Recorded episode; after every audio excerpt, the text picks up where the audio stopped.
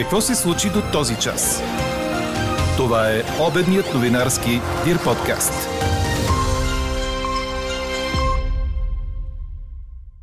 Случи се, с осигуровка или не, ще ви вакцинират срещу COVID-19 без потребителска такса.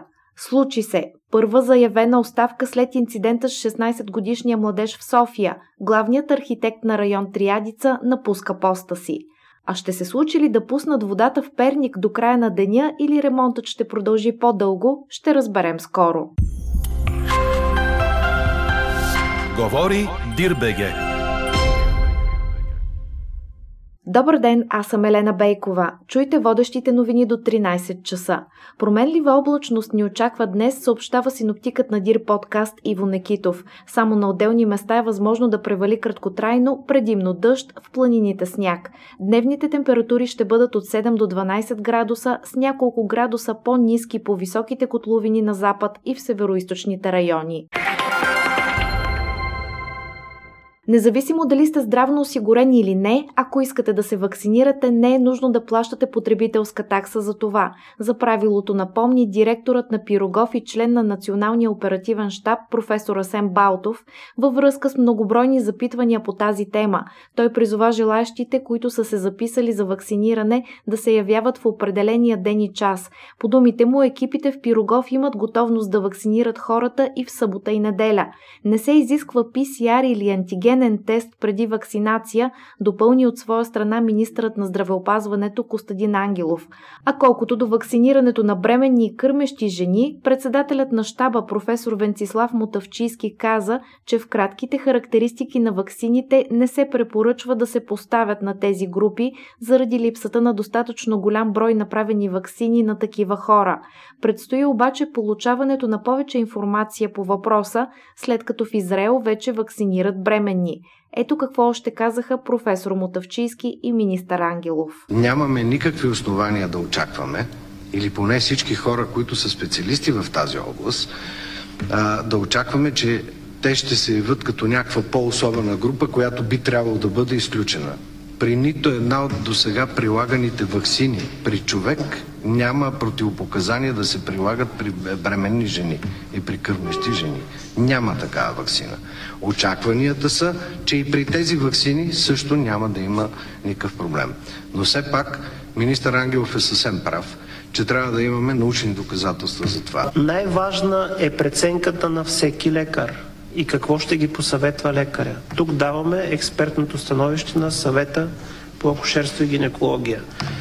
Винаги водещото решение остава на всеки един лекуващ лекар, защото медицината, освен наука, е и изкуство. 1246 са новите случаи на COVID-19 за последното денонощие у нас, показват данните на Здравното министерство. Това са близо 11% от направените тестове. Излекувани са 564 души. Междувременно от Здравното министерство обявиха, че са изпратили до лекарските съсловни организации препоръки за прилагането на ваксините срещу COVID-19 сред рисковите групи. Лекарите ще бъдат уведомявани при всяка актуализация в кратките характеристики на ваксините, уверяват от Министерството. А близо година след началото на пандемията, почти всеки втори българин смята, че тя е променила не просто отделни аспекти от ежедневието, а цялостния начин на живот, показват резултатите от последното национално представително проучване на Alpha Research – над една трета от хората споделят, че изпитват психологически и емоционален дискомфорт поради ограничени контакти с близките си, страха от вируса, сериозните трансформации в обичайния им начин на живот и работа. Значителен дял от анкетираните посочват и съвсем конкретни промени, които са настъпили, като ползване на повече технологии, работа от вкъщи, загуба на доходи.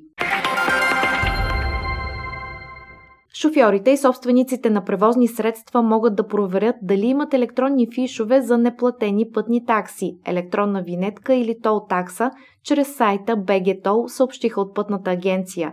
Това става чрез бутона Проверка за нарушения. При движение по пътищата у нас без платена пътна такса, електронна винетка или тол такса, както и при грешно декларирани данни за превозното средство, на нарушителите се дава възможност да платят компенсаторна такса в 14-дневен срок от установяването на нарушението. Така шофьорът се освобождава от административно-наказателна отговорност. Ако не платят такава такса, на нарушителите нарушителите се налага акт за установяване на административно нарушение и глоба от 300 лева за леките автомобили и от 750 до 3000 лева при тежкотоварните. Окончателно, от тази есен хората, които ще се пенсионират и имат индивидуална партида за втора пенсия в частен пенсионен фонд, ще могат да получат парите си по три начина в зависимост от размера на натрупаната сума. Това гласуваха днес на второ четене депутатите, като приеха промени в Кодекса за социално осигуряване. Трите варианта са следните. На човек да се изплаща пожизнена пенсия, ако има достатъчно натрупани средства, да му се изплатят суми разсрочено или да му се отпусне еднократна сума, в случай, че натрупаните пари са твърде малко. Разширява се кръгът на роднините, които могат да наследят парите за пенсия, в случай, че човекът почине. От днес до 2 март в училище се връщат учениците от 5, 10 и 11 клас. През това време останалите класове от гимназиалния и прогимназиалния етап ще бъдат в обучение от разстояние. От 15 февруари обаче с заповед на здравния министр бяха разрешени и присъствените учебни занятия за всички ученици от 5 до 12 клас в паралелки, които са единствени в съответния клас на даденото училище в страната. Тази възможност за присъствено обучение се отнася за по-малките училища. След инцидента, при който 16 годишен младеж почина от токов удар на тротуара пред болницата Свети Иван Рилски в София, главният архитект на столичния район Триадица Иван Шишков подава оставка. Вместо да го обяви лично той, това направи кметът на района Димитър Божилов. Иван Шишков не присъстваше на пресконференцията. Кметът каза още, че по времето, когато със служебна бележка неправомерно е подписан договорът за включване на павилиона към електропреносната мрежа, архитект Шишков не е бил на работа. България отбелязва 148 години от гибелта на Васил Левски. Представителни подразделения на всички гарнизони на страната ще извършат военни ритуали в различни населени места. Традиционно общоградските поклонения и военните ритуали ще се състоят днес и утре. Споредица събития, граждани и гости народния град на Левски Карлово ще се преклонят пред паметта на апостола. Какво още очакваме да се случи днес? Поне до края на деня Перник и всички населени места, захранвани от язовир Студена, ще бъдат без вода заради ремонт на пречиствателната станция. Строително-монтажните дейности ще продължат през целия ден, тъй като трябва да бъде изградена връзка между старата и новата пречиствателни станции, съобщи управителят на ВИК Перник Борислав Иванов. По думите му ремонтът е тежък и перничани трябва да се заредят с търпение. Две беларуски журналистки, отразявали протестното движение в Беларус миналата година, бяха осъдени на по две години затвор, предаде Франс Прес, като се позова на техния работодател, телевизия Белсат.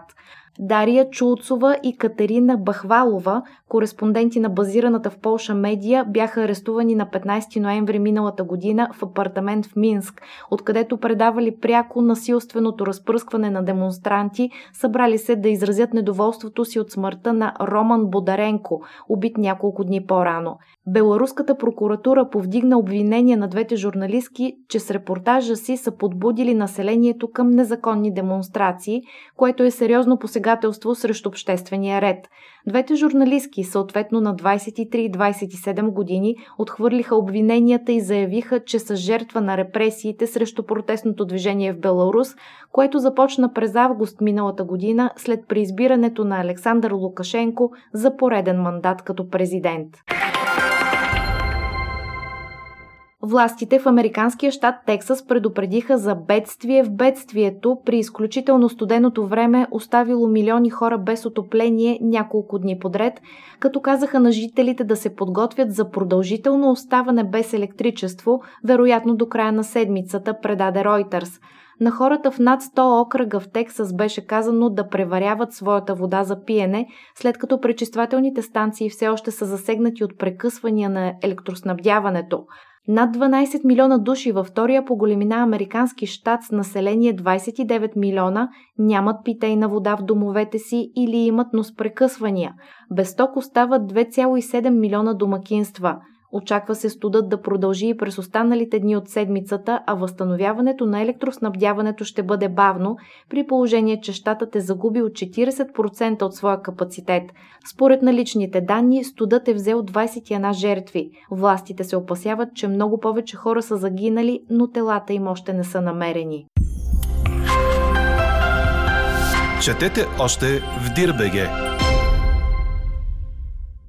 Стадион Георгия Спарухов ще бъде отдаден на концесия, съобщиха от Министерството на младеща и спорта, предаде Корнер. Домът на футболния Левски попадна в актуализирания план за действие за държавните концесии за периода 2021-2027, като се очаква именно столичният тим да се превърне в концесионер на съоръжението. Очакванията на държавата са да бъде довършена трибуната на сектор А, където трябва да бъде изградена козирка, както и да се построят три нови трибуни с козирки, всички трибуни да се оборудват, да се ремонтира и разшири съществуващият паркинг и да се изгради нов. Срокът на концесията ще бъде определен след изработване на обосновка за отдаването на стадиона. Чухте обедния новинарски Дир подкаст. Подробно по темите в подкаста и за всичко друго важно след 13 часа четете в Дир.бг. А какво ще кажете за това? До този час само 6% от вас отговарят с да на нашия въпрос. Ще купите ли предварително билет за концерт тази година? Анкетата продължава. Гласувайте в страницата на подкаста. Коментар по темата очаквайте точно в 18 часа. Слушайте още, гледайте повече и четете всичко в Дирбеге.